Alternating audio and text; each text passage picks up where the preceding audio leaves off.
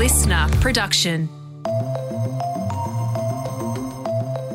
Hello, welcome to the briefing. I'm Sacha Barbour Gatt.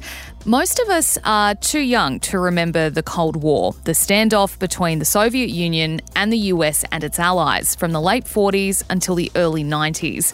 It's only now we're starting to discover what truly happened during those years of conflict and espionage. Well, the latest series in the Secrets We Keep podcast is called Nest of Traitors, and it follows LiSTNR investigative journalist Joey Watson's three year journey to find a spy who betrayed Australia during that time. I think that at least some of the suspected moles um, were quietly retired. They were sort of let to go as one spy puts it, dispersed around the Commonwealth um, of Australia. I get a list of suspects. Um, I find out that at least one of them is still alive and I go after them. That gripping new series launches today, and we preview it with Joey in the second half of the podcast. If you love your true crime docos or spy thrillers, you are going to love Nest of Traitors, let me tell you. But first off, let's get into the headlines. Katrina Blowers is here. It is Thursday, February 1st. Hey everyone. Well, the heads of five major tech firms have been getting grilled by US Congress over the alleged harm to children caused by their platforms. At one point, Meta's CEO, Mark Zuckerberg, stood and turned towards the rows of family behind him and apologized for their experiences dealing with child abuse. Now, this audio is a little hard to hear, so rest assured we're going to tell you exactly what he said straight afterwards. Would you like to apologize for what you've done to these good people?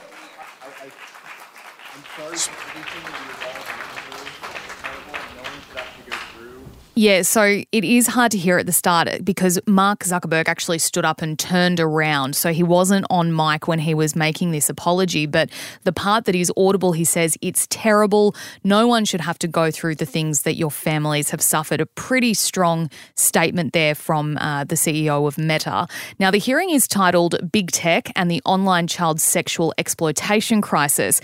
And it promises to examine and investigate the plague of online child sexual exploitation.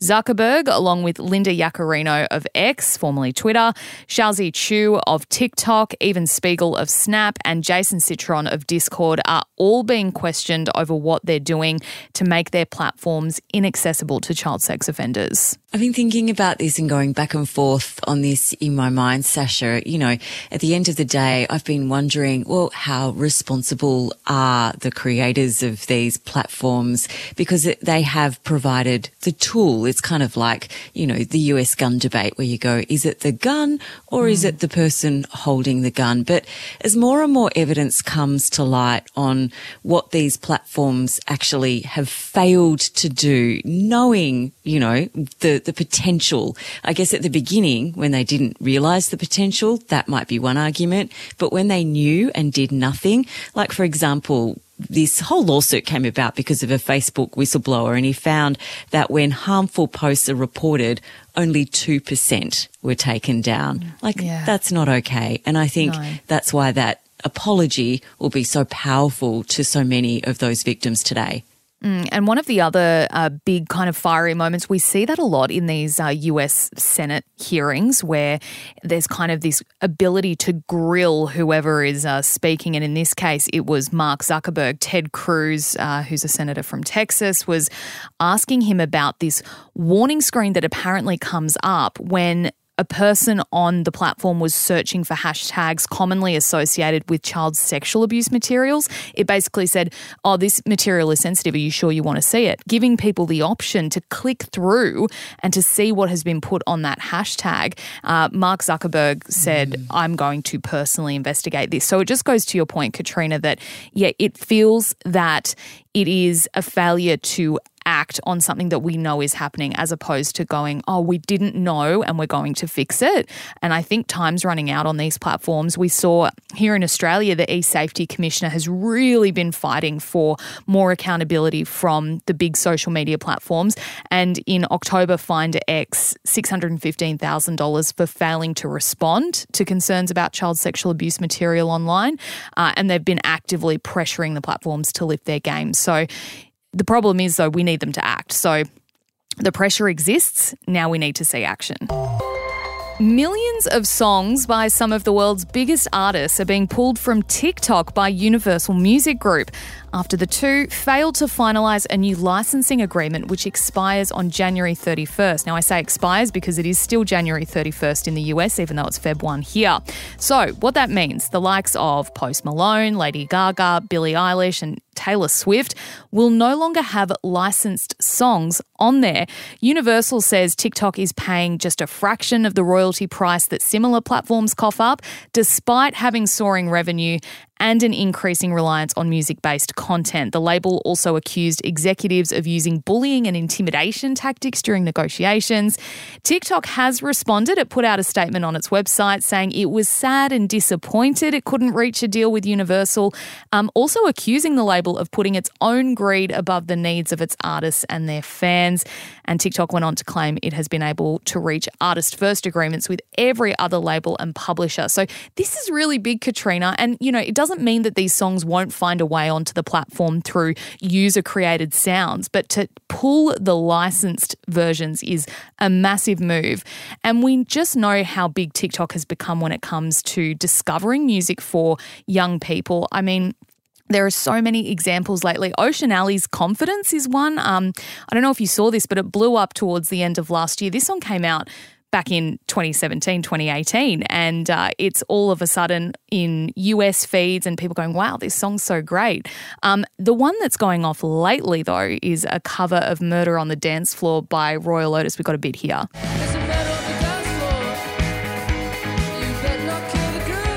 I was just having a massive boogie to that while that was playing. But yeah, this one's going off at the moment. Little Australian band. And um, yeah, it is popping off. And this is how these bands are getting discovered. And we also saw it with Dreams by Fleetwood Mac. So this is an old song that goes viral on the platform. And then all of a sudden it's top of the charts again. So yeah, big move, Katrina. What are your thoughts? Well, and one that we're going to notice, you know, as of today, presumably, because that, I mean, talk about going down to the wire with negotiations. That deal has now expired. I wonder, because there was a similar argument a little while ago now, a few years ago now, with gyms and hairdressers being able to play um, mm. um, music. And so then they came out with a, a, sort of a workaround where they started playing like these elevator music versions of big hits, which was pretty hilarious. But I mean, Taylor Swift, what a huge artist to not have the licensed versions of her songs on the platform. So yeah, I think those executives might have a little bit more negotiating to do. Well, it looks like the states are preparing for a fight over public school funding, demanding the federal government double its commitment. Labor announced yesterday it'd fully fund WA public campuses by 2026 as negotiations continue with New South Wales, Victoria, Queensland, South Australia and Tasmania. It's been revealed by nine newspapers that the education ministers from the five states have written to their federal counterpart demanding a doubling of the proposed 2.5% increase increase in funding to 5%. Now, that'd bring the proportion of federal funding to 25%, which is more than what's considered the amount needed to meet all students' needs. Now, almost all of Australia's public schools are underfunded, while private schools are overfunded under the current funding agreement, which just doesn't seem fair. And we covered that huge gap between private and public school funding and performance in Friday's episode. And finishing up with a very happy birthday to Medicare, which is turning 40 today. The reincarnation of the Whitlam government's Medibank was brought in on this day in 1984 at a time when medical bills were the number one cause of personal bankruptcy.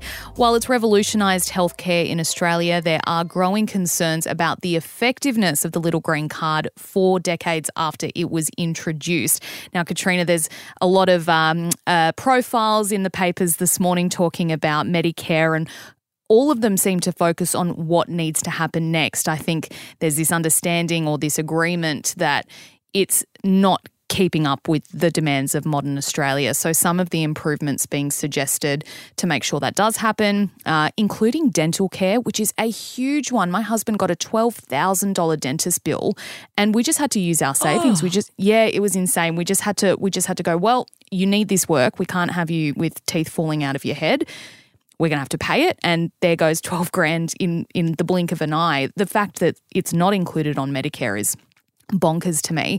Um, some other suggestions paying less for blood and imaging tests, which are also super expensive and often out of pocket for the majority, and also making it cheaper to see a GP. So happy birthday, Medicare, but work to do. That is a big one for sure. And you get, um, if you um, need to renew your card or you just want to renew your card between now and the end of the year, you get these special limited edition Medicare cards. So, mm.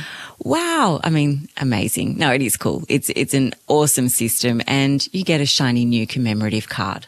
Well, maybe I'll have to go check my um, expiry date now to see if I'm due for a new one. Hey, Katrina, thank you so much for joining us for the headlines today. Next up, it is our deep dive, getting a preview of the brand new series of Secrets We Keep Nest of Traitors.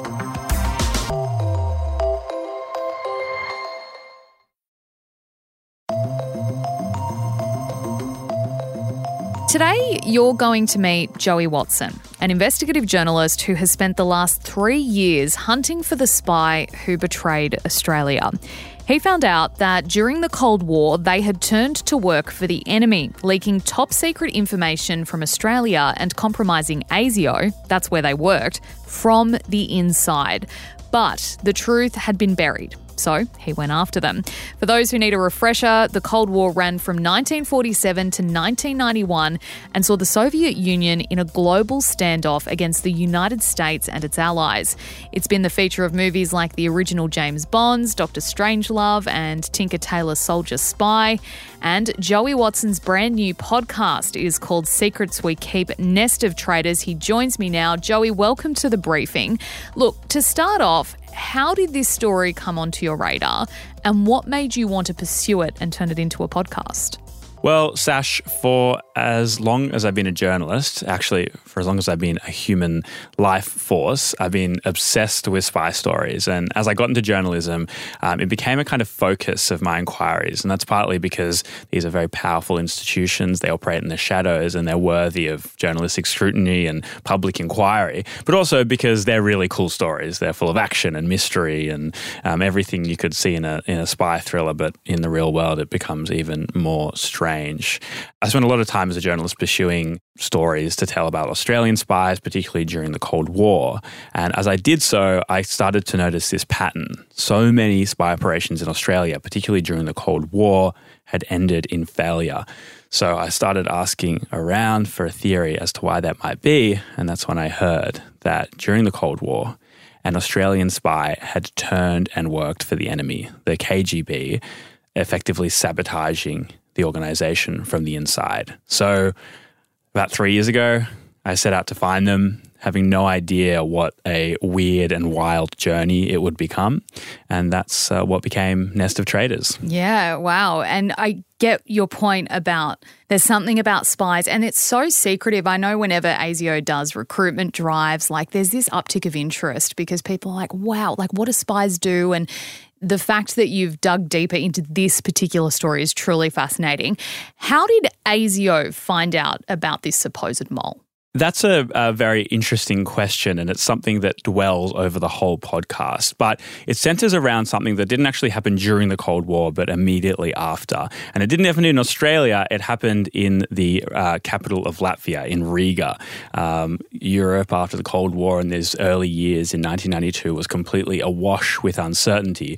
And this dude, this old dude wearing an overcoat, shows up uh, at the door of the British Embassy. He's got a bag, a plastic bag full of uh, groceries. There's some salami in there, uh, and he, he gets uh, a, an introduction to one of the diplomatic staff. And from below the groceries, he retrieves a sheaf of documents. This guy's name was Vasily Mitrokhin, and he had been an archivist at the KGB, that's the feared spy agency of the Soviet Union, for some 40 years. And over the course of those 40 years, he'd started smuggling out um, handwritten notes of all of the KGB's information, all of their files in his shoe and hiding them under the floorboards of his log cabin in the outer suburbs of Moscow. Mm-hmm. there was like 11,000 pages. They got smuggled out to wow. the UK. But within those pages was a some information about Australia and it provided pretty much incontrovertible evidence that Australia had been penetrated. There was a mole inside ASIO and they were sabotaging the organization from the inside.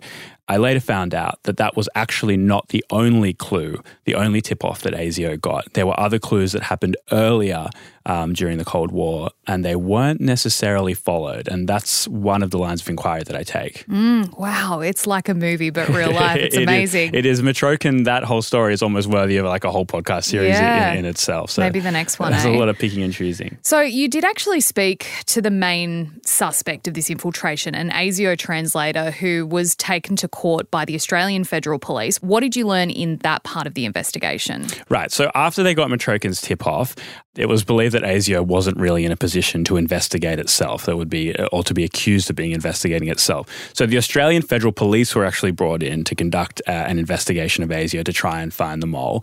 Um, the title of which was Operation Liver. So liver is like the. I'm not really that good with medicine, but it's a it's the it's the uh, uh, organ that um, cleanses the blood yeah. of toxins. Yeah. Um, so like poetic imagery there. I'm not sure whether it was on purpose. Probably. Any, anyway, some 200 cops were assigned to the mole hunt. Some of the best uh, AFP cops, some of the best resources, and they built a profile of the mole around two clues that had come from Mitrokhin and other tip-offs. The mole had a five-letter surname and a wife who also worked for ASIO. That's how they ended up fingering George Sadil. Um, George S A D I L. He had a five letter surname. He didn't have a wife at ASIO, but his sister had been a respected operator in the organization. Okay. He had been a Russian translator. So, not necessarily a spy, but a Russian translator at ASIO since the 60s. And uh, yeah, he um, basically became suspect number one. Um, I met him. I spent a lot of time with him. That's the setup in episode one. We meet for piroshki and coffee. Piroshki are like a Russian steamed bun. They're delicious. they're absolutely delicious. They're really, really good. Yeah. Yeah. I'm a big Piroshki fan, if nothing else, out of this podcast. but what we find out is that the case against him, it didn't really stack up. And I come to think that it might have actually just been a distraction. Oh, okay. Mm. All right. Now, you did talk to a bunch of ex spies right around the country to find out how the infiltration actually occurred. What did you get from those spies that you managed to talk to? two things, uh, and they're sort of woven throughout the podcast at different turns, and it is a bit of a topsy turvy journey. But one is that ASIO during this era had fallen into a state of quite bad dysfunction. There was um, serious concerns about like an overwhelming drinking culture. There was um, nepotism. There was like victimization of junior staff by management. It had become what I'd heard was a sort of paramilitary style culture. And, and learning about that, I started to see the sort of environment that this mole might have been operating in and why they could have gotten away with it. The second thing I learned is that there's a wide held theory, and I, and I think that I kind of lay out the evidence for this, and I think that there is a lot of evidence for this, that this mole was not operating alone, that indeed there was more than one, and there was a cover up. Okay. Tell us about visiting Woomera in South Australia. So it was there, I understand, that you learnt about Australia's role in Cold War intelligence and also nuclear weapons testing. Tell me what you found out there. That's right, Sash. So I, I, I'd been presented with this situation where, for some reason, the KGB was sending some of their best spies to Australia. And I mean, you know, Australia's great. Like, the, you've got, got the beaches and koalas and all that sort of stuff. But I did kind of wonder why. And the, the Cold War was fundamentally a battle between the US, which we were allied to in the West, and the Soviet Union. Um, so what was the interest in Australia? And I had a theory that the answer to that might lie deep in the outback in South Australia. So about seven hours drive, I took a seven hour drive um, north of Adelaide to Woomera, which was set up in the 40s, in the late 40s, basically to test and develop missile technology firstly for the British, then later the Americans came in and started using it as well. It's like one of the uh, strangest places I've been to. It's still active today. You're not allowed to leave the highway, although you can legitimately visit the town. There's a rocket park in the middle of it with relics of all of the missiles that had been f- fired and developed there. An area uh, at, and during the Cold War, it was over 200,000 square kilometers was just sectioned off. Like larger than England itself was sectioned off for missile testing almost like a third of the whole state of South Australia purely for this technology. And that wasn't all that went on there. I found out in the far reaches of the Woomera prohibited area, that's that huge section of South Australia, there was atomic bomb testing. I found out about uh, a US surveillance station that was set up there at a place called Nurrungar, and I tried to drive to it about 15 minutes south of the town of Woomera. And all of this stuff was really aimed uh, at one enemy. It was aimed at the Soviet Union in the eventuality that if war broke out, this is what we'd have in the West's arsenal. And as a result of Australia giving its land, it kind of like fell into this alliance called Five Eyes, where we were really integrated with the US and the UK in this global intelligence network. And that's why the KGB came here. It's all about what the stuff that was going on out there. Yeah, I think people would be surprised. You know, the Cold War happened before you and I were born, before most of our listeners were born, I'd say. I still think, though, people would be surprised to know that Australia played such a role, and they talked a lot at the time about the threat of communism, and it was very much news here in Australia. But the fact that these facilities were being set up in outback towns is it's news to me and it's so interesting. Yeah, that's true, Sash. And um, it's interesting, you know, this is uh, uh, in some ways a story about history. It is a story about the Cold War. But when I set out on this investigation, I had no idea that Russia was going to invade Ukraine. And the tensions at the heart of this story were reignited. And that has, not only does it hang over every episode in a kind of like poetic sense, it's like, you know, the, the future is in the present, but it actually has real, very real implications for the shape of the investigation, who I'm able to reach, who I'm not able to reach, and how I'm able to reach them. Sources dried up in some ways, but in others, they kind of opened up as a result. So, um, yeah, it's a history piece, but it's very much resonates in the in the world today. Yeah. Look, one last question. Did you find the suspected mole? I can't give away the ending. I'd be I'd be ruining the whole um, I'd be ruining the whole thing. But um, as I mentioned earlier, I do come to suspect that there was more than one. I uh, think it revolves around a report um, that was commissioned by the Keating government, and I think that at least some of the suspected moles um, were quietly retired. They were sort of let to go as one spy puts it, dispersed around the Commonwealth um, of Australia. I get a list of suspects. Um, I find out that at least one of them is still alive, and I go after them. Okay, well, as you've explained, and as we'll find out as we listen to Nest of Traitors, the investigation unfolds. You've got all these surreal encounters. The Melbourne intelligence officer whose apartment is full of orchids. Yes, spies love orchids. That's explored in the podcast. Okay. They rely on deception uh-huh. to survive. Right. uh, also, the time you find an ex KGB spy sharing a video of the honey badger, as in the former Bachelor contestant. I won't even try and explain that one now.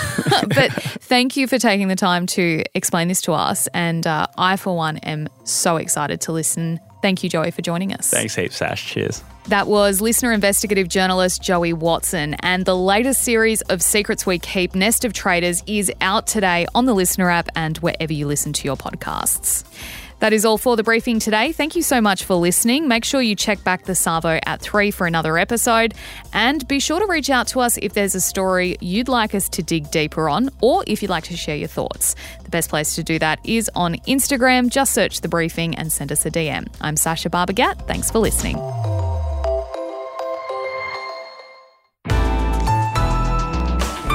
LiSTNR.